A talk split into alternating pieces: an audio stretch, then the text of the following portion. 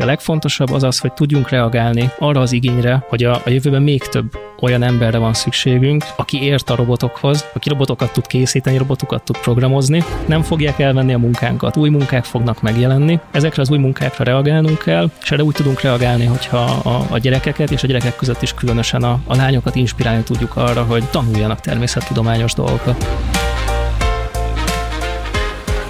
Ez itt a Refekt, egy podcast a jövőről, a legmodernebb technológia szemüvegén keresztül. Egy podcast a hatékonyságról és a fejlődésről, az ipar, a számítástechnika és úgy általában a mindennapi élet szinterein. Bemutatjuk a jövőnket aktívan formáló legizgalmasabb embereket, cégeket és technológiai újításokat. Tarts lépést a jövővel! Tekints be velünk a holnap színfalai mögé!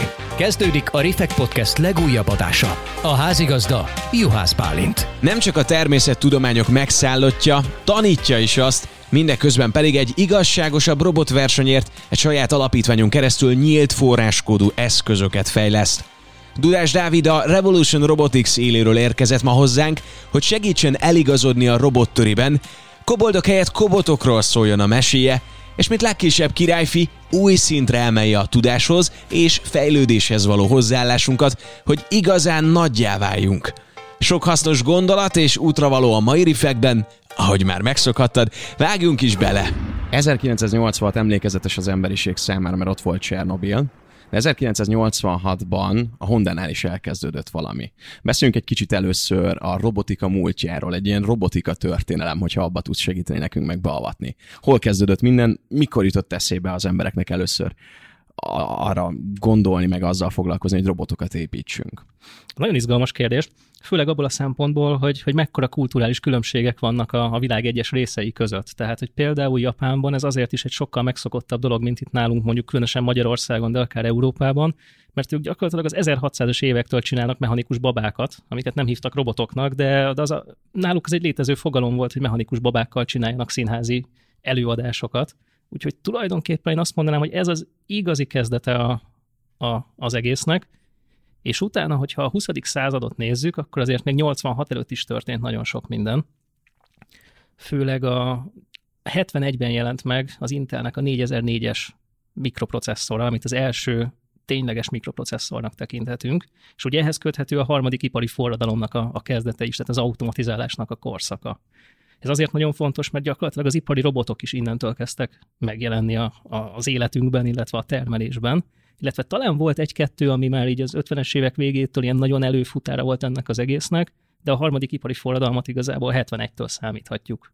Mi történt ezután? Mi történt a 80-as évek végén, 90-es években, 2000-es években? Nekem a 90-es évek talán az egyik ilyen kedvenc időszakom ebből, ugye tipikusan innen van a, a Honda Asimo robotja, vagy a sony az első Aibo robotkutyája 1999-ből. Én erre tisztán emlékszem még gyerekkoromból, hogy mennyire tetszett és mennyire oda voltam érte. Természetesen nem kaptam egy ilyet, de ez egyébként 1999-ben 2500 dollárba került egy ilyen robotkutya, úgyhogy én abszolút a 90-es éveket látom annak az időszaknak, ami egy ilyen nagyon romantikus korszaka volt a, a robotoknak, megjelent rengeteg, rengeteg olyan dolog, ami akkor annyira futurisztikusnak tűnt, mert nem volt igazából olyan előzményünk, amiben, amiben ilyeneket láthattunk volna. Uh, tipikusan minden még ez a lekerekített világ volt, tehát az Asimov is, hogyha ha megnézzük, egy ilyen nagyon, nagyon cuki kis gömbölyded robot, és utána nekem a 2000-es évek egy nagyon éles váltás, mert gyakorlatilag a 2000-es évekre már elértük azt, hogy, hogy nem azt mondom, hogy megszoktuk ezeket a, a robotokat, de sokkal jobban ki téve ezeknek az ingereknek, mint korábban. Nem volt akkora nagy meglepetés és újdonság, és sokkal kézzelfoghatóbbá váltak ezek a, ezek a dolgok. Tehát 2002-ben jelent meg az első Rumba robotporszívó. Tehát az 2002-ben az egy kézzelfogható dologgá vált, ami mondjuk nekem 1999-ben még egy ilyen álom volt, hogy egyáltalán egy robotkutyám legyen. A, aki szintén a 2000-es évekhez köthető 2003 a, a Spirit és Opportunity Mars, Mars robotok, Mars rovereknek a, a, a fellövés, illetve megérkezés, az is egy annyira kézzelfogható dolog volt ahhoz képest, mint előtte, így számomra tényleg a, a romantika időszaka a 90-es évek robotok terén. És 2005 volt az a dátum, amikor, amikortól azt tudjuk mondani, hogy megjelentek az első önvezető autók. Tehát a 2000-es évektől elkezdett minden sokkal kézzelfoghatóbbá válni körülöttünk. Most így 2021-ben van amúgy bármi olyan dolog, ami akár majd 10-15-20 év múlva ilyen romantikus dolog lesz, és most a jelennek a technológiai fejlődése, vagy nagy csodája, vagy szenzációja? Hát szerintem az, hogy az, az a szint, ahol most tartunk az önvezető autókkal, az biztos, hogy majd egy, egy ilyen kellemes emlék lesz. Mondjuk hát a Tesla, egy... mondjuk így. Igen. Uh-huh. Igen, sőt, igazából ugye az igazi romantika az, az lesz arra gondolni, hogy voltak még emberek, akik autót vezettek. Mennyire fura. Kicsit még érdemes talán visszakanyarodni így a, a kultúrtörténet irányába is, hogy mi a, a robot szónak az etimológiája. Ez sem volt mindig velünk, ez 1920-ban jelent meg ez a, ez a kifejezés. Ezt Karel Csapek találta ki a Rosszum Univerzális Robotjai című művében, ami tulajdonképpen egy utopisztikus dráma talán, vagy valami ehhez nagyon hasonló a, a, a műfaja, de valójában egyébként egy, egy nagyon, nagyon durva futurisztikus, és gyakorlatilag az első science fiction filmet ebből a, ebből a műből készítették a 30-as években.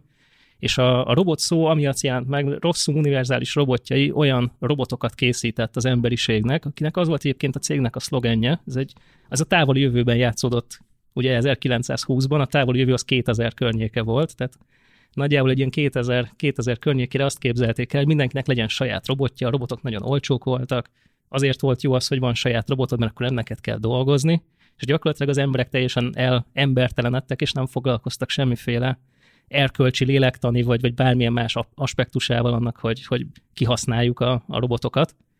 És, és utána vesz egy, vesz egy szomorúbb fordulatot a, a történet, mert a, a robotok egy Radius nevű robotnak a vezetésével, aki egy, aki egy érző robot volt, fellázadnak, és kiírtják az emberiséget azt az emberiséget, ami egyébként így a, a hanyatlás szélén volt egyrészt ugye erkölcsileg is, másrészt pedig a rettenetesen lecsökkent születésszám miatt amúgy is, amúgy is kihaló félben volt. A robotok pedig pontosan jól tudták, hogy ha kiírtják az emberiséget, akkor ők is el fognak pusztulni, de még ez is jobb volt. Úgyhogy, a, úgyhogy az utopisztikus dráma helyett azért ez egy, ez egy, ez egy kőkemény science fiction volt, és, és inkább egy ilyen posztapokaliptikus jövőt képzelt el. De a robotnak az etimológiája az, az, az innen, innen ered, Úgyhogy a, a robot az abszolút egy, egy 20. századi találmány ebből a, ebből a szempontból. Szerencsére túléltük akkor a 2000-es éveket, és nem valósult meg ez az utópia, viszont ha már behoztad azt, hogy a robot mit jelent, van egy másik kifejezés, amivel én nemrég találkoztam, hogy kobot. Ez mit jelent? Így van, azok a robotok, akik itt vannak, itt vannak a környezetünkben, és, és közösen, kooperatív módon tudunk velük, velük együtt dolgozni, együtt létezni. Ugye alapvetően a különbség az ipari robottal összehasonlítva az az, hogy az ipari robothoz nem menj közel, mert ott, ott, ott csinálja a nagy és, és nehéz dolgait, és nem szerencsés, hogyha az ember a közelébe megy, ezért ő szépen el van kerítve egy, egy plexifallal, meg mindenféle szenzorokkal. A kobot esetén viszont ugye olyan robotokról beszélünk, akik itt élnek közöttünk, és, és megpróbálnak nekünk segíteni akár az egészségügy kapcsán, akár mondjuk idős embereknek az ellátása kapcsán, vagy akár mondjuk valamilyen irodai környezetben is, is el tudunk képzelni egy, egy kobotot. Én most az M7-esen autóztam, és még ott is láttam robotreklámot, tehát hogy már ennyire az életünk része ez, csak nem feltétlen veszük észre, mert hogy nekünk a háztartásunkban nincs robot. Mondjuk egy robotgép, az mennyire kollaboratív robot. Hát egy robotgép talán, az a, az a hagyományos konyhai robotgépre azért még nem mondanám, hogy, hogy kollaboratív robot, de például egy robotporszívó már azért, már azért súrolja a határokat. Tehát akkor az ipari felhasználáson túl most már megérkezett a háztartásokba is ez.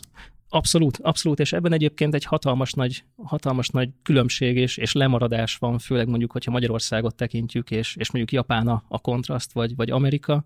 Itt nagyon sokszor előfordul még gyerekek esetében tipikusan, hogyha azt mondom nekik, hogy robot, akkor ők valami teljesen másra asszociálnak, egy ilyen két lábon járó terminátor jellegű dologra gondolnak, holott valójában ugye körbevesznek minket most már a, a robotok, tehát egy önvezető Önvezető autók még nem vesznek minket olyan nagyon nagy számban körül, de azért, azért jelentős fejlődés történt ezen a területen is, illetve azért mondjuk egy robotporszívó abszolút robotnak tekinthető, illetve nagyon nehéz az a, az a határ, hogy mi az, amit most már robotnak tekintünk, és mi az, amit nem. Tehát, hogyha van egy távirányítós autóm, akkor az inkább még nem robot, inkább csak egy játék. De hogyha rakok rá egy kamerát, akkor, akkor azért már kezd ez az egész egy picit így határeset lenni.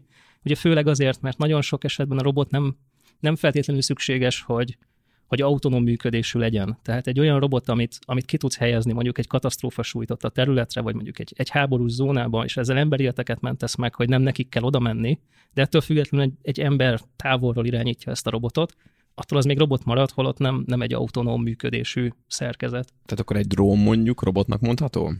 Én azt mondanám, hogy inkább talán az lehet a, az lehet a, a határvonal, hogy, hogy mi a, a célod vele, hogyha ha az, hogy repülj vele, csinálj vele egy-két felvételt, akkor talán nem mondanám, hogy, hogy, hogy robot, hogyha az a célod vele, hogy, hogy megpróbálj túlélőket találni, vagy, vagy uh, különböző, nem tudom, a tengeren különböző ilyen, ilyen kis szenny szigeteket felfedezni, akkor, akkor nyilván lehet robot is.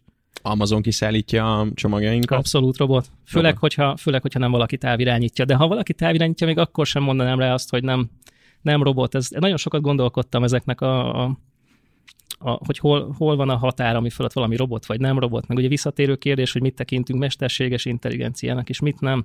És nem szerettem az ilyen nagyon szigorú demarkációs vonalakat, és azt mondani, hogy ne, ez, ez eddig robot, utána, utána nem robot, vagy eddig mesterséges intelligencia, és utána nem az, mert igazából ezeket a dolgokat nem érdekli az, hogy mi besoroltuk őket, és saját magunknak nehezítjük meg az életünket, hogyha nagyon szigorú szabályrendszereket hozunk erre, mert mindig lesz valami, ami kilóg belőle. Tehát nem feltétlenül kell ezt, ezt nagyon, nagyon szigorú határokkal körülbástyázni, nagyon sok minden lehet robot. Ugorjunk vissza a gyárakba. Ott jellegzetesen itt Magyarországon milyen ipari szektorokban használják ezt, és főként mire? Tehát mondjuk mi az, ami a legtöbb helyen előfordul, és mondjuk egy gyárban képzeljük el? Mármint milyen termelésre használunk mm, robotokat? Például. Hát ugye az autóipar egy tipikus, tipikus magyarországi uh, magyarországi terület nagyon sok, nagyon sok autógyártó cég dolgozik nálunk, és ezek jellemzően eléggé magasan automatizált gyárak, rengeteg ipari robottal, és ugye az ipari robotok nem csak azok, akik összehegeztik a különböző alkatrészeket, hanem azok is nyugodtan tekinthetők ipari robotnak, akik az alkatrészekkel szaladgálnak a különböző állomáshelyek között. És ezek is most már 4G meg 5G hálózaton, ha jól tudom. Hát ugye ez egy izgalmas téma lesz, még szerintem szóba fog kerülni a, az IoT és a, az ipar 4.0, igen, az is alapvetően egy megoldható, megoldható technológia, hogy akár 4G-n vagy, vagy 5G-n is össze tudjuk kötni ezeket az eszközöket, vagy hogyha mondjuk ott annak a gyárnak inkább csak a helyi hálózatán wifi vannak, akkor, akkor azon, de mindenképpen valamiféle ilyen connected eszközökről beszélünk. Van ez a szállóige, hogy a robotok elveszik az emberek munkáját, mi ezt már többször próbáltuk így hámozgatni ebben a podcastban, és végül minden szakértő arra jutott, hogy nem elveszik, hanem kiegészítik, vagy segítik, és hogy alapvetően a változás az sajnos, vagy nem sajnos itt van közöttünk, tehát hogyha mondjuk eddig dolgoztunk egy munkakörbe, két év múlva már lehet, hogy tökre más fogunk csinálni. És nem ellenségként kell a robotokra néznünk, hanem tényleg valamiféle hatékonyságnövelésre, vagy segítő szándékú, kiegészítő szolgáltatásra mondjuk úgy. Te hogy állsz a robotokhoz ilyen tekintetben? Ezt abszolút így gondolom, tehát hogy nem elveszik a munkánkat, hanem esetleg átalakul az, hogy milyen munkáknak van, van értelme, és milyen munkák azok, amiket leválthatunk arra, hogy, hogy robotok végezzék helyettünk. Hoztam egy pár, pár számadatot ehhez, nem tudom ezeket megjegyezni, úgyhogy most egy kicsit puskázni fogok. Csak nyugodtam. De egyébként egy nagyon érdekes statisztika az az, hogy 1990 és 2018 között 79%-kal nőtt azoknak a foglalkozásoknak a, a köre, ami valamiféle ilyen természettudományos tevékenységhez köthető. Ugye angolul erre ezt a nagyon divatos STEM szót használjuk, ami magába foglal gyakorlatilag mindent, ami matematika, fizika, illetve a mérnöki tudományok. Tehát az 30 év alatt nem egészen 30 év alatt egy 79%-os növekedést mutatott, és ugyanezt prognosztizálják a következő évtizedre is, tehát ameddig más munkaterületeken, vagy más munkakörökben nagyjából egy ilyen 9%-os növekedést jósolnak a következő 10 évre, addig ez STEM területen 13 százalék, jelentős különbség, de bizonyos területeken pedig akár 30 százalék is.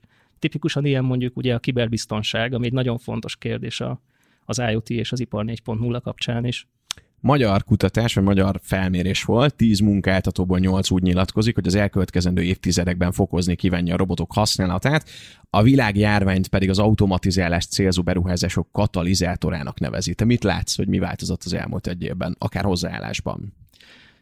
Abszolút ez figyelhető meg, tehát az automatizálással foglalkozó cégek szerintem, szerintem nem érintették, nagy automatizálással foglalkozó cégeket nem érintette nagyon rosszul a, a vírust. Abszolút megmutatkozik az, hogy ameddig az automatizált gyártósorok tudnak dolgozni, addig az emberekből álló emberekből álló csoportok, csapatok nem igazán tudnak mit csinálni egy, egy ilyen helyzetben.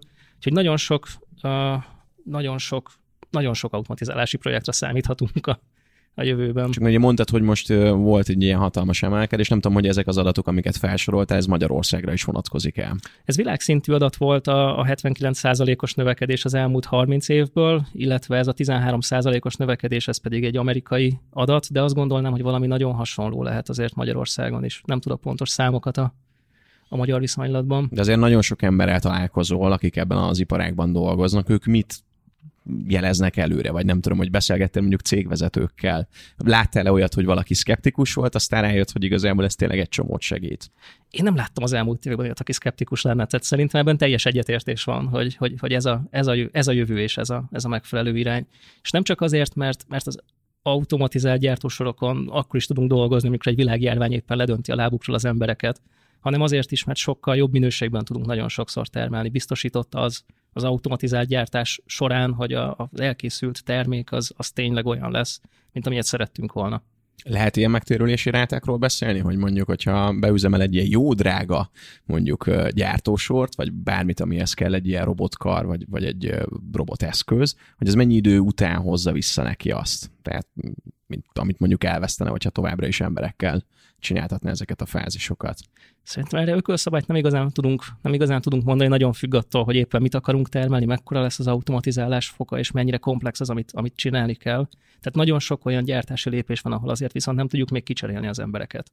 Annyira komplex dolgot, annyira, annyira finom dolgokat kell csinálniuk a, a kezükkel, hogy ezt, ezt nem helyettesíthetjük olyat is hallottam, vagy láttam én különböző videókban, hogy például emberek így beállnak egy ilyen munkapulthoz, és vannak olyan rendszerek, robotok, amik így mutatják neki, hogy hogyan kell például dolgokat összeszerelni, tehát hogy valamilyen szinten kiegészíti őket. Nem tudom, hogy ilyenben hol tartunk esetleg erre, van-e látásod? Én ilyet személy szerint még nem láttam, de vagy nem találkoztam vele, de egy nagyon, nagyon jó ötletnek tartom. Sokkal egyszerűbb lesz így a, a betanítása is azoknak a feladatoknak, amiket, amiket el kell végezni a gyártás során.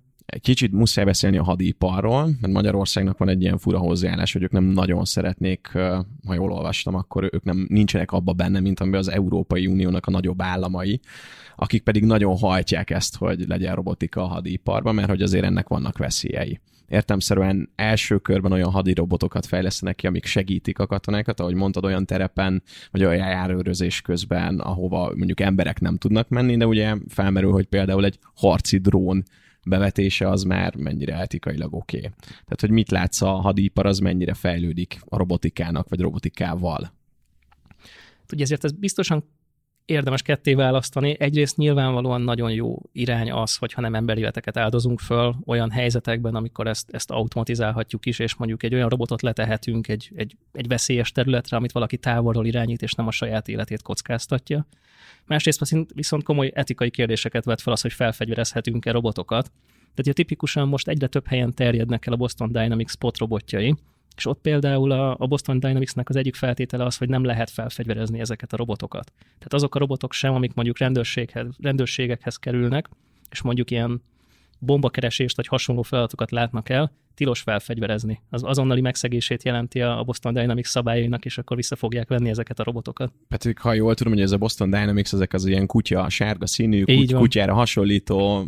Egyik évben például volt egy videó, hogy Bruno Marsnak az egyik zenéjére így táncoltatták, tehát leprogramozták. Elég félelmetesek a videóban, de eredetileg ezt a Pentagon megbízásából fejlesztették ki, vagy ennek a projektje volt, ez a DARPA nevezetű. Tehát, hogy igazából a hadipar az kellett ahhoz, hogy ilyen robotok létrejöjjenek. Tehát, hogy ezt az ipar iparágat is úgy tűnik, hogy akkor a, a, a hadipar eredményezte, vagy nem tudom, hogy mennyire volt beleszólás, hogy fejlődjön. Egész biztos, hogy ez volt a mozgatórugó, de hát szerintem azért, hogyha megnézzük az elmúlt száz évünknek a technológiai fejlődését, akkor mindig a hadipar volt a, a háttérben. És az, amit mi most látunk, a, akár a Boston Dynamics sárga kutyái formájában, annál valami sokkal, de sokkal durvább lehet az, ahol a hadipar éppen most tart. És ezekre mikor derül fény? Tehát, hogy azt mondod, hogy az 51-es körzetben most valami nagyon durva mega giga Boston Dynamics robot kifejlesztése zajlik, vagy? Hát reméljük, hogy soha nem fog ezekre fény derülni, de ha látunk egy ilyen hadirobotot, vagy egy ilyen drón bemutatót, vagy bármit így a neten, azért amit ott látunk állítólag, az csak a, felvétel kedvéért néz ki úgy, tehát hogy sokkal nehezebb ezeket irányítani, sokkal többet botladoznak, nem olyan kiforrott ez a rendszer. Tehát, hogy tényleg az van már olyan szinten tart, mint amit látunk a videóban, vagy az még csak egy próbálkozás és PR. Hát tipikusan a Boston Dynamics esetén azért nagyon sokszor PR, PR videókról beszélünk, ugye még a spot esetén is igazából nagyon keresik azt, hogy mire lesz igazából ez jó, tehát rengeteg helyen elkezdtek most különböző célokra spotokat használni. Ugye ilyen például a egészségügyben is felhasználják most a, a koronavírus járvány kapcsán, használják ugye Csernobilban, különböző ilyen sugárzás térképeket készít a, a, a, a szarkofág környékén, de ettől függetlenül, tehát visszatérve a hadiparra, tehát ameddig ezeket a robotokat szenzorokként, vagy így egy ilyen kiterjesztett, ilyen megfigyelési célokra akarjuk használni, addig sokkal kevesebb etikai kérdést vet fel ez az egész. És igen, azért a gyakorlatban ők nem ennyire ügyesek még. Tehát tipikusan a, a sétáló robotokkal azért nem gondolom, hogy most a következő 5-10 év távlatban ki tudnánk váltani katonai egységeket, de mondjuk a, a lánctalpas guruló megoldások, vagy egy drón esetén, hogyha egy ha nem egy, egy, egy épületen belül kell repkednie, hanem valami viszonylag tiszta területen kell felderítést végeznie, akkor azért az megoldható. Vannak most már olyan repterek, ahol konkrétan robotok segítenek akár abba, hogy cipekednek, és viszik a bőrönnünket, nem most, hanem békeidőkben, illetve kérhetünk tőlük segítséget, eligazítást. Ezek a humanoid robotok, akik így itt vannak közöttünk, és segítenek, ezek uh, hol tartanak most a fejlődésben? A humanoid robotok egyre jobban szaporodnak ugye körülöttünk, ezt, ezt abszolút látjuk, viszont ott még azért van néhány leküzdendő akadály az egyikre, nem igazán tudok rá jó magyar szót, az Uncanny valley szokták jellemezni azt, hogy minél jobban hasonlít egy robot egy emberre, de van egy olyan határ, ahol még nem annyira emberi, hogy már elhit, hogy ember, de nagyon hasonlít egy emberre, az nagyon kellemetlen érzéseket kelt, a, kelt az emberekben. Ugye elég az is, hogyha ha a viselkedése nem emberszerű. Tehát még ha egészen meggyőző is a kinézete, de nagyon hirtelen mozdulatokat tesz, és egyáltalán nem úgy viselkedik, mint egy ember, attól rossz érzésed van. És a humanoid robotoknál igazából két irány van. Az egyik irány az, ami megpróbálja őket ilyen, ilyen cuki, de humanoid jellegű robotokká formálni. Ezek, ezek tipikusan jók ilyen, ilyen recepciós, portás, meg hasonló ilyen, ilyen segítő robotoknak. A másik irány pedig, ami megpróbál ugye teljesen élethű robotokat csinálni, azért az, az még nagyon messze van, hogy, hogy megpróbáljunk elhitetni valakivel egy... Azt hiszem, ugye Szofiát elhozták a Brainbar Budapestre is, lehetett tőle kérdezni, az a, akinek ilyen tényleg emberi feje van, mimikája, és azt hiszem, hogy őtőle kérdezték meg azt, hogy volt valamilyen fura válasz arra, hogy kiírtaná az emberiséget, és akkor csak kacagott, vagy volt valamilyen vicces mém vagy videó ezzel kapcsolatban, de hogy akkor alapvetően nem kell tőlük félni, tehát hogy alapvetően ők irányítva vannak és hogyha kiúzzuk belőle a konnektort, akkor nem tudnak fellázadni. Ameddig nem adunk fegyvert a kezében, addig azért ez mindig, mindenképpen igaz, és összességében azért a, a robotokra úgy kell tekintenünk, hogy, hogy ezek, ezek eszközök arra vannak, hogy, hogy megkönnyítsék az életünket, kényelmesebbé tegyék, elvégezzenek olyan feladatokat, ami számunkra vagy, vagy veszélyes, vagy, vagy valami másokból nem szeretnénk ezt csinálni. És igazából az, hogy mi így antropomorfizáljuk a robotokat, és megpróbáljuk ilyen különböző személyiségegyekkel felruházni, az igazából nem a robotok igénye, hanem a mi igényünk arra, hogy őket valahogy így, így megpróbáljuk saját magunkhoz hasonlatossá tenni. Hol kezdi el ma egy magyar fiatal a robotok iránti szenvedélyét kiélni, vagy hol tud kutakodni? Hol, mi az első lépés, mi a nulladik lépés, mit tud ma tenni mondjuk egy általános iskolás diák a YouTube videók nézegetésén kívül? Te hogy indultál el a robotok felé? Amikor én elindultam ezzel, akkor azt mondom, hogy picit szerencsétlenebb volt a helyzet, nem voltak ennyire elterjedtek a, az iskolákban a, a robotkészletek, mint most. Most már gombamód szaporodnak a, robotversenyek, és egyre több iskolában, vagy ha iskolában nem is, akkor is valahol a, a környéken valamilyen iskola utáni program keretében lehet ma már robotozni. Úgyhogy én mindenképpen azt javasolnám a, a gyerekeknek, hogy, hogy ezt, ezt nézzék meg, hogy mi az, ami a környékükön elérhető. És a, a versenyek világánál igazából kevés izgalmasabb dolog van, ami, ami fel tudja fel tudja kelteni az ő érdeklődésüket ebbe, a, ebbe az irányba. És mik azok a skillsetek, amik kellenek? Mert hogyha most robotok, akkor szerintem legalább programozni kell tudni, legalább valamiféle elektromossághoz való hozzáértés, kapcsolási rajzok, ilyenek ugranak be. Tehát hány, milyen sokrétű, sokrétű, de hogy hány rétű az, amilyen tudás kell egy ilyen robot elkészítéséhez? Később ezt a végtelenséggel lehet bonyolítani, de az a cél, hogy amivel a gyerekek találkoznak, ami, ami, amivel megpróbáljuk felkelteni az ő érdeklődésüket, az annyira egyszerű legyen, amennyire csak lehetséges. Tehát nem kell tudniuk előre programozni, hanem ezen fognak megtanulni programozni. Nem kell foglalkozniuk az elektronikai résszel, mert viszonylag leegyszerűsített kis, kis világgal találkoznak, ahol, ahol a motorokat összedugdossák valamilyen vezérlővel, a szenzorokat összekötik valami vezérlővel, és nem nekik kell az elektromos áramköröket kitalálni, illetve, illetve meg, megvalósítani. A legtöbb helyen ilyen Lego robotok jutnak eszünkbe, hogyha voltam én is ilyen kiállításokon, akkor ott azokat lehetett látni, irányítani esetleg, vagy megnézni a bemutatót. Milyen módszerek, vagy milyen eszközök léteznek még, hogyha ilyen mini robotokról beszélünk?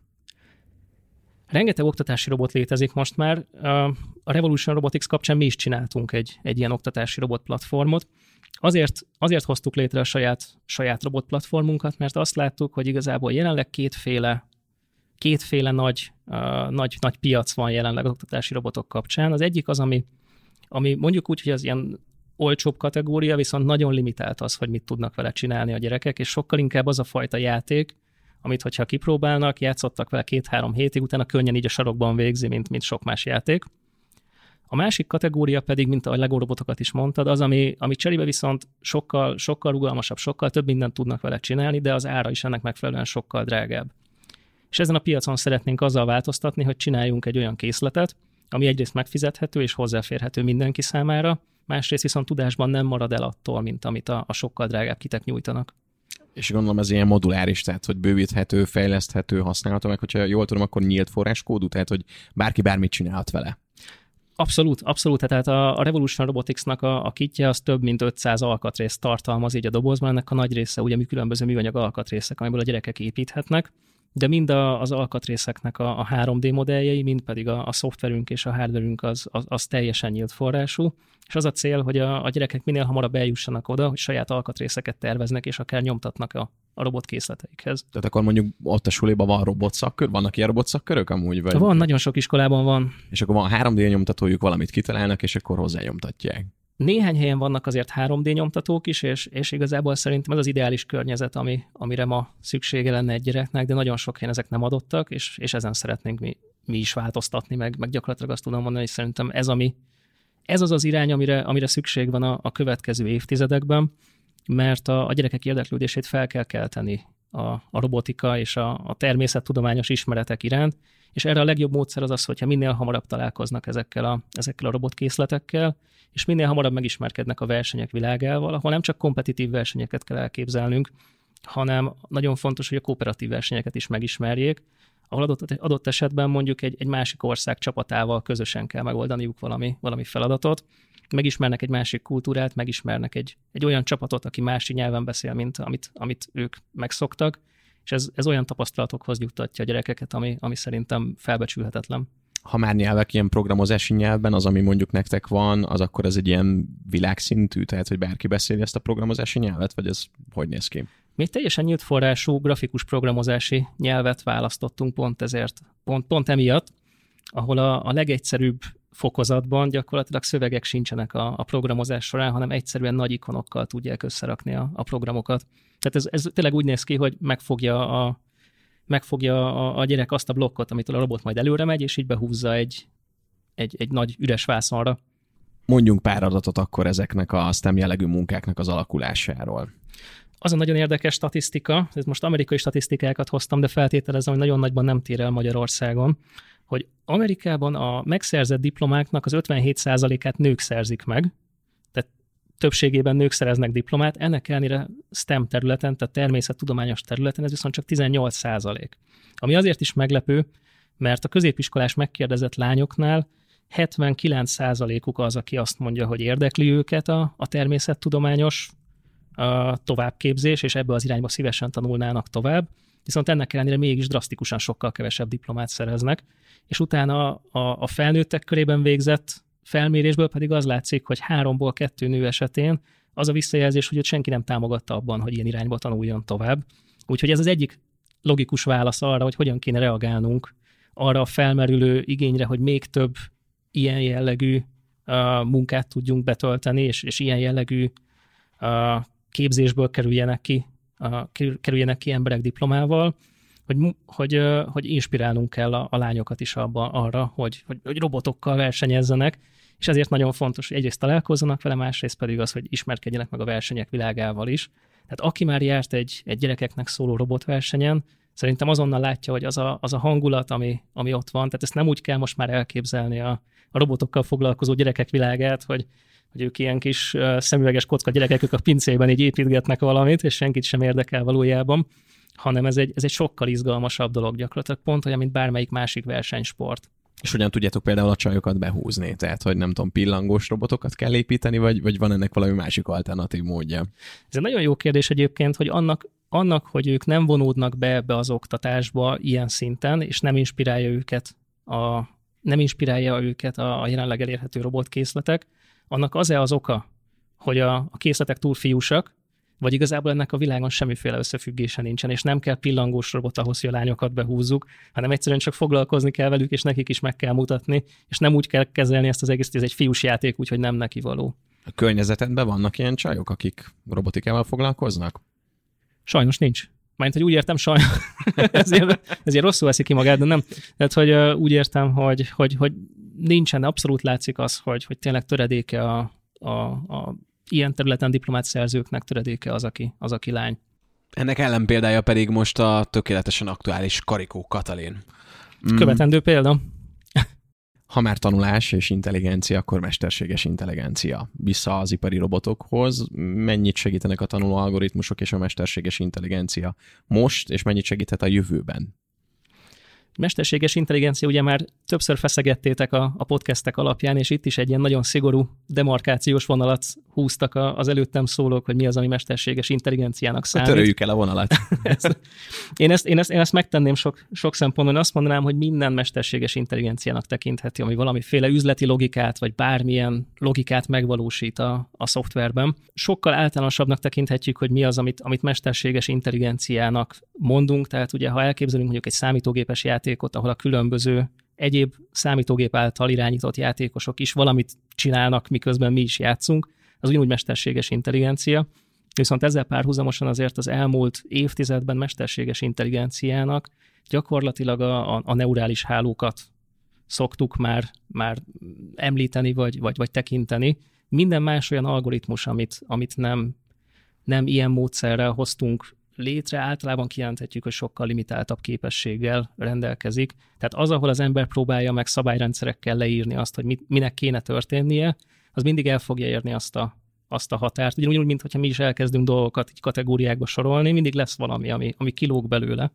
Ugyanígy a, a mesterséges intelligencia esetén is, hogyha ha emberek hoznak létre szabályrendszereket és, és logikákat, akkor mindig lesz valami, ami nem fog ebbe illeszkedni. Sokkal jobb az, hogyha azt mondjuk a, azt mondjuk az algoritmusnak, hogy itt van rengeteg adat, és ebből, ebből tanulj. Ugye beszéltünk azokról a humanoid robotokról, amik segítenek nekünk mondjuk, hogyha megérkezünk valahova, és, és eligazításra van szükségünk. Tehát, hogy annyira körülvesz minket a, a mesterséges intelligencia, hogy például mondjuk egy Spot vagy egy Atlas robotnál, hogyha megnézzük azt, hogy egyáltalán mitől tudnak ők járni, ők azért tudnak járni, mert ezeket is már neurális hálókkal tanított járási algoritmusok oldják meg. Tehát mondjuk egy, egy Atlas robot esetén, vagy amivel kezdtük a, a Hondának, az Asimo robotjának az esetén is, a robotnak lábanként van 6 darab mozgó alkatrésze, 6 darab csukló van minden egyes lábában.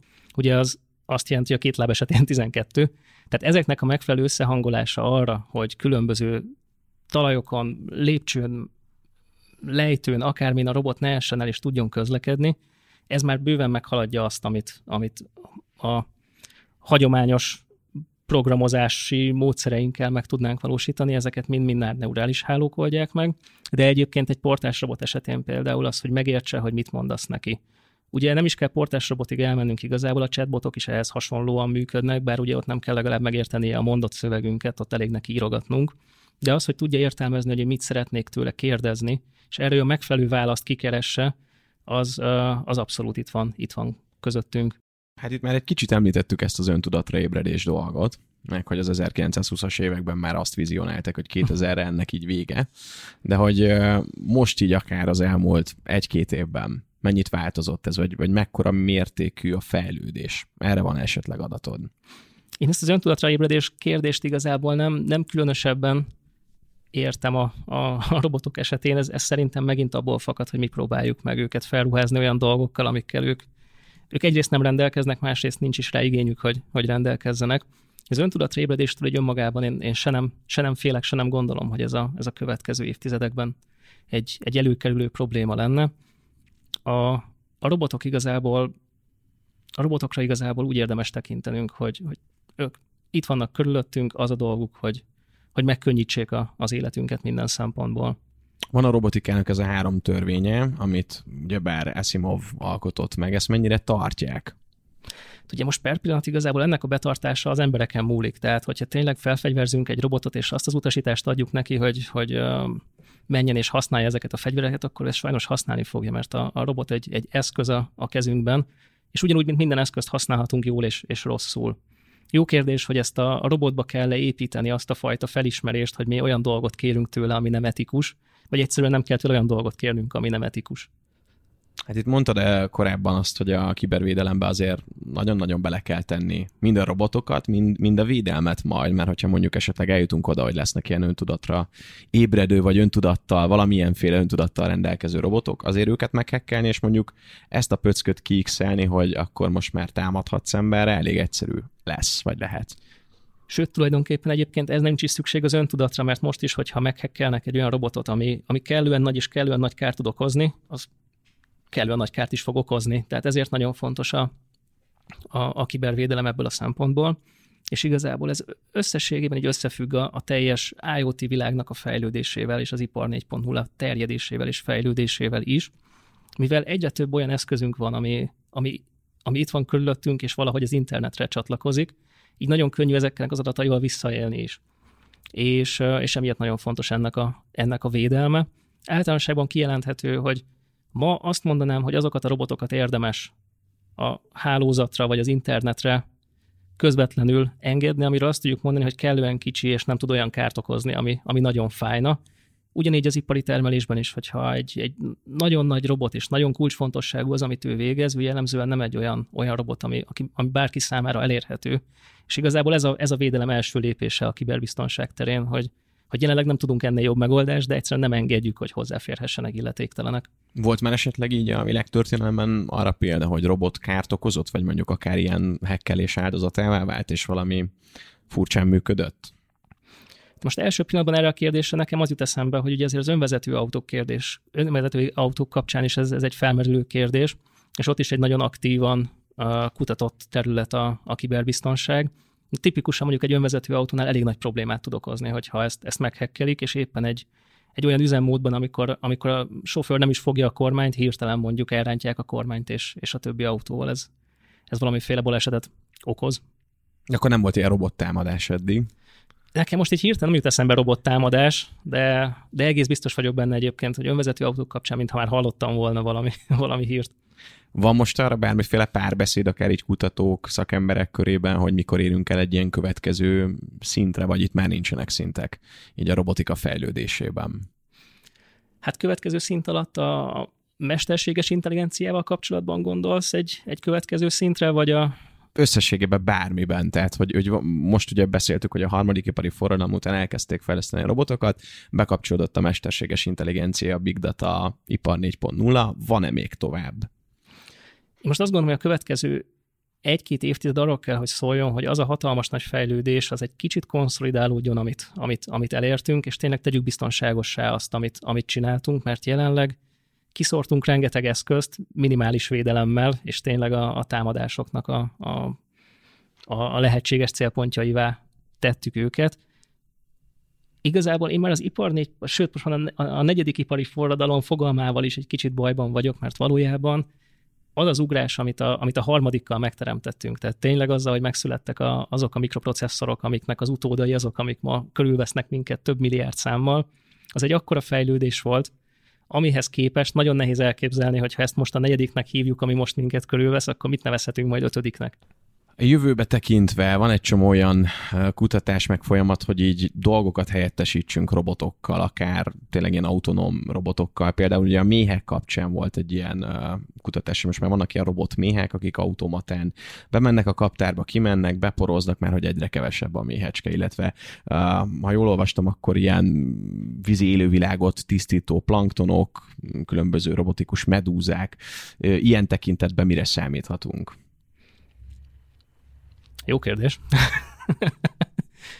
Jó kérdés, de hát ugye ezek olyan reakciók, amik azért jelennek meg a, a, az emberiség részéről, mert megpróbálunk olyan hibákat kijavítani, amiket egyébként ugye saját magunk követtünk el. Úgyhogy alapvetően szerintem, hogy ha vannak olyan problémák, amik, amik tényleg veszélyeztetik a, az ökoszisztémánknak az egészségét, mint mondjuk a méhecskéknek az eltűnése, akik ha nincsenek, akkor nem porozzák be a növényeket, ami miatt a növények nem fognak tudni szaporodni. Ezt valahogy meg kell oldani minden olyan problémára, amit, amit mi szültünk, vagy bármi másokból jött létre, arra valamiféle választ is fogunk adni, és erre azért szerintem kijelenthetjük, hogy most így a 21. században olyan választ fogunk adni, ami, ami az automatizálás irányából indul, és nem az lesz a válaszunk, hogy emberek kezdenek el növényeket beporozni, hanem, hanem megtaláljuk a lehetőségét annak, hogy ezt, ezt egy automatikus szerkezet megoldja, és nevezhetjük ezt robotméhecskének onnantól mindenhez áram kell körülbelül, ami a robotokhoz kapcsolódik. Lesz megfelelő mennyiségű áram? Mindenhez áram kell, és jelenleg igazából akármit akarunk mozgatni, mindenhez motorok kellenek, úgyhogy, úgyhogy nagyon nagy változás fog jönni, legalábbis nagyon bízom benne, abban, hogy hogyan tudunk a, az egyes robotainkon aktuátorokat elhelyezni, amik aktuátorokat jelenleg most át motorokkal oldunk meg, de például ilyen mesterséges izomszövetek, tehát hogyha megnézzük a saját karunkat, hogy milyen finoman tudjuk mozgatni az egyes ujjainkat, és mikre vagyunk képesek a, a kezünkkel. Ha ezt szeretnénk lemásolni most egy, egy robotkézzel, akkor rengeteg motorra lenne szükségünk csak ahhoz, hogy a, a fogásunkat megpróbáljuk utánozni. Szükség van arra, hogy ezt, ezt valahogy újra feltaláljuk, és, és találjunk új megoldást a, a most, most létező motorokhoz képest is, és ezzel párhuzamosan megoldást kell találnunk arra is, hogy hogyan tudjuk a robotjainkat ellátni elektromos árammal. Egyrészt csökkentenünk kell a fogyasztásukat, az, az, az nyilvánvaló, mert minél többet fogyaszt, annál nagyobb akkumulátor kell, és a jelenlegi technológiák limitálják azt, hogy, hogy akkor mekkora is lesz az a robotunk. Tehát nem akarunk egy hatalmas nagy sétáló akkumulátort a, a házunkban látni, aki, aki segít nekünk reggel kávét főzni. Arra van szükség, hogy egyrészt keveset fogyasszom, másrészt pedig valahogy meg tudjuk oldani azt, hogy, hogy ez, ez ne okozzon olyan többlet terhelést, hogy az legyen a problémánk, hogy még több elektromos áramra van szükségünk, ezért húzzunk föl szénerőműveket. Tehát nem ez a, nem ez a követendő irány. Van esetleg bármi olyan kutatás vagy fejlemény a robotikában, amit te most nagyon szívesen követsz, és kíváncsi vagy, hogy mi lesz annak a végkimenetele? Vagy olyan robot, ami így, így felütötte a fejét, és azt mondtad, hogy wow, erre kíváncsi vagyok?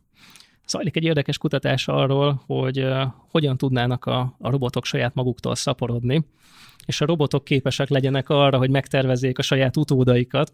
Ez szerintem nagyon, nagyon érdekes kérdéseket feszeget, mert, uh, mert ez azt jelenti, hogy szükségünk van egy, egy olyan egy olyan általános és szupermesterséges intelligenciára, aki képes arra, hogy felismerjen egy problémát, megértse ezt a problémát, és erre kitaláljon egy olyan robotot, aki képes ezt a problémát megoldani. Tehát most ez a kutatás nem, nem ezen a szinten áll, de hogyha ennek lesz jövője, és el tudunk jutni évtizedek múlva erre a szintre, hogy, hogy, e, hogy megértsen egy, egy, egy gépi egy gépi intelligencia egy, egy problémát úgy, hogy mi képesek vagyunk megérteni a probléma természetét, és erre választ tudjon adni, az egy hatalmas nagy lépés lesz. Ha beszélhetünk ilyenről, van-e nagyon menő robot Magyarországon, vagy mi a legmenőbb robot, akár ipari, vagy akár személyes felhasználásban itthon? Hát én szerintem ma Magyarországon a legszuperább robotok az az, az, az, hogy gyakorlatilag megvásárolhatók lettek itthon is a, a Boston Dynamics-nek a spot robotjai. Szerintem azért ezek elég, elég szuper robotok jelenleg. Most, hogy készültem az adásra konkrétan, az egyik uh, ilyen netes portál állandóan oda dobálja nekem a Google AdSense-be, hogy vegyem meg ezeket a kis robotokat pár millió forintért. Igen. De akkor valaki már ezek szerint vett itthon ilyet? Vagy arról tudunk, hogy... Egészen biztos, hogy igen. Ugye most nagyon, nagyon kevés lehetőség van arra, hogy különböző rendezvényeken ezeket meg is mutathassák. Valószínűleg ez is az oka annak, hogy sokkal kevesebb spotot látunk így a, a napjainkban, mint, mint amennyit. De ettől függetlenül egyébként a humanoid robotok is egyre nagyobb számban jelennek meg itthon. Jellemzően azok a humanoid robotok, akiktől nem akarunk így nagyon rettegni, nem próbálnak meg annyira emberszerűek lenni, de arra már jók, hogy mondjuk, hogyha besétálunk egy, egy konferencia központba adott esetben, akkor meg tudjuk kérdezni tőle, hogy merre van a ruhatár, merre van a mosdó, és hogy merre, fel, merre kell majd mennünk a jegyünkkel. Úgyhogy erre már, erre már azért vannak megoldások. Alapvetően az embereknek mennyire mm, flexik az, hogy így robotok vannak, hogy mennyire mm, általános az már, hogy ilyen okos eszközöket, meg ilyen robotikus eszközöket vásároljunk. Említetted a beszélgetés elején a robotporszívókat ebben esetleg tudunk számszerűsíteni bármit, hogy így mennyire fordult Magyarország meg a magyar lakosság ezek felé a dolgok felé? Számokat sajnos nem tudok róla, de az egészen biztosan látszik, hogy van egy, egy hatalmas nagy kulturális különbség, ugye a szokásos példám Japán és, és Magyarország között, tehát ahol tényleg van egy olyan, olyan világ, ahol az 1600-as évektől kezdve ez megszokott volt, hogy vannak mechanikus babáink, és gyakorlatilag a, a robotoknak a, a fejlődésével összeköthető azért Japán. Tehát ugyanúgy, mint hogy 1971-hez kötöttük ugye az, az ipari, a harmadik ipari forradalmat, Japánban 1972-ben jelent meg az, a világ első humanoid robotja, ami valószínűleg még nem egy mikroprocesszoros rendszer volt, hanem egy hatalmas nagy számítógép volt mögötte, de ott gyakorlatilag az 1972-es évtől már a humanoid robotoknak a, a létezés az egy olyan dolog volt, amit az emberek megszoktak. Tehát több generációi lemaradásban vagyunk most itt, és ezért nagyon fontos az, hogy a, a robotokra ne egy, egy elvont, két lábon járó terminátorként gondoljunk, hanem tényleg olyan eszközökre, amik, amik itt vannak körülöttünk. Szerintem a robotporszívó tipikusan egyébként a legjobb példa arra, ami a legtöbbet segíti ebben. Tehát a, a robotporszívó hasznossága szerintem elvitathatatlan. Tehát, hogy akinek, akinek van robotporszívója, azt, azt tudja, hogy, hogy, hogy mennyi, mennyi munkát vesz le a válláról. Attól nem kell félnünk, mert például ezzel kapcsolatban is vannak ilyen szkeptikusok, hogy különböző gyártók robotporciói, akik letapogatják az egész lakásunkat, hogy hogy néz ki ilyen különböző szkenerekkel, hogy azokat az adatokat elküldik esetleg akár a felhőbe, akár bármelyik nemzetnek az adatközpontjába. Igazán... Az más kérdés, hogy mit kezdenek vele, de Így van. Hogy... Hát igazából ez nem is kérdés, hogy elküldik-e, tehát nekem is egy olyan, olyan robotporszívóm van otthon, ami minden egyes takarításnál elkészíti az éppen aktuális térképét a, a lakásomnak két dimenzióban, tehát abban a magasságban, ahol ő jár, tehát boka magasságban ismerik a, ismerik a lakásomnak a, az alaprajzát, és ez nyilvánvaló, hogy ezt el is küldi egy kínai szerverre. De őszintén szólva, én sokkal szívesebben osztom meg a boka magasságú térképét a lakásomnak a, azokkal, akiket ez érdekel, mint hogy minden egyes alkalommal nekem kelljen porszívóznom. Úgyhogy én feláldoztam ezt a fajta, ezt a fajta saját személyes személyes biztonságomat, és inkább közzétettem, de, de cserébe takarítson helyettem a porszívó robot. Mit üzenünk az embereknek, mit üzenünk a csajoknak, hogy álljanak a robotikához, mit üzenünk az embereknek, hogy ne féljenek a robotoktól, vagy bármiféle ilyen záró gondolat, amit így magukkal vihetnek a podcast végén. Záró gondolat. Vagy hitvallásod, bármi így a robotikához való hozzáállásod személyes. Hát a hitvallásom, a személyes hitvallásom az abszolút az, hogy nem kell ettől félnünk. Egyrészt el kell fogadnunk, és meg kell értenünk, hogy ez az életünk részévé vált, és, és folyamatosan válik. Nem kell tőle, nem kell tőle óckodnunk, használjuk, mert, mert tényleg ez egy olyan dolog, ami, ami, ami javítja az életkörülményeinket, egyszerűbbé teszi az életünket, és, és mostantól az életünk része lesz.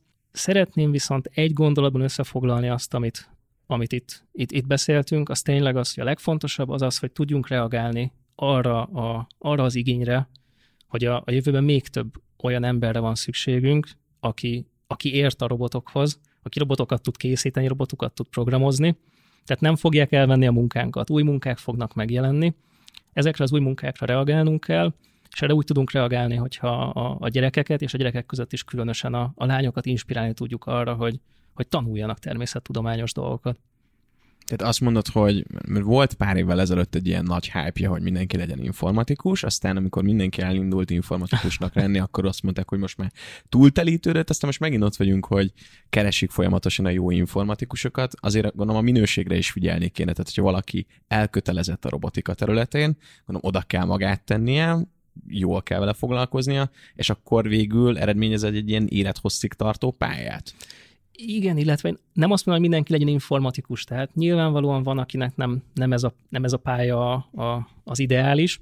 Azt mondom, hogy mindenkinek adjuk meg a lehetőséget, hogy megérthesse, hogy, hogy érdekli-e és szeretné ezt csinálni, vagy sem. Melyik részét szeretette a legjobban a robotikának? Amikor, mi, mivel szeretsz foglalkozni? Így a hétköznapokban. Nagyon jó kérdés, hogy melyik a, melyik a legizgalmasabb része. Szerintem nagyon, nagyon jó érzés azt látni, amikor készítettél akár egy programot, akár építettél valamit, ami a végén megmozdul, és látod azt, hogy ez csinál valamit. És csinál valamit különösen úgy, hogy mondjuk helyettet csinálja. Volt valami bármi olyan eszköz, amit te csináltál otthon azért, hogy saját magadat szórakoztass, és valami olyan dolgot csináljon meg, amit te mondjuk nem szeretsz csinálni? Rengeteg ilyen volt. Rengeteg ilyen volt. Az egyik kedvencem aztán szerintem a kocintó robot volt.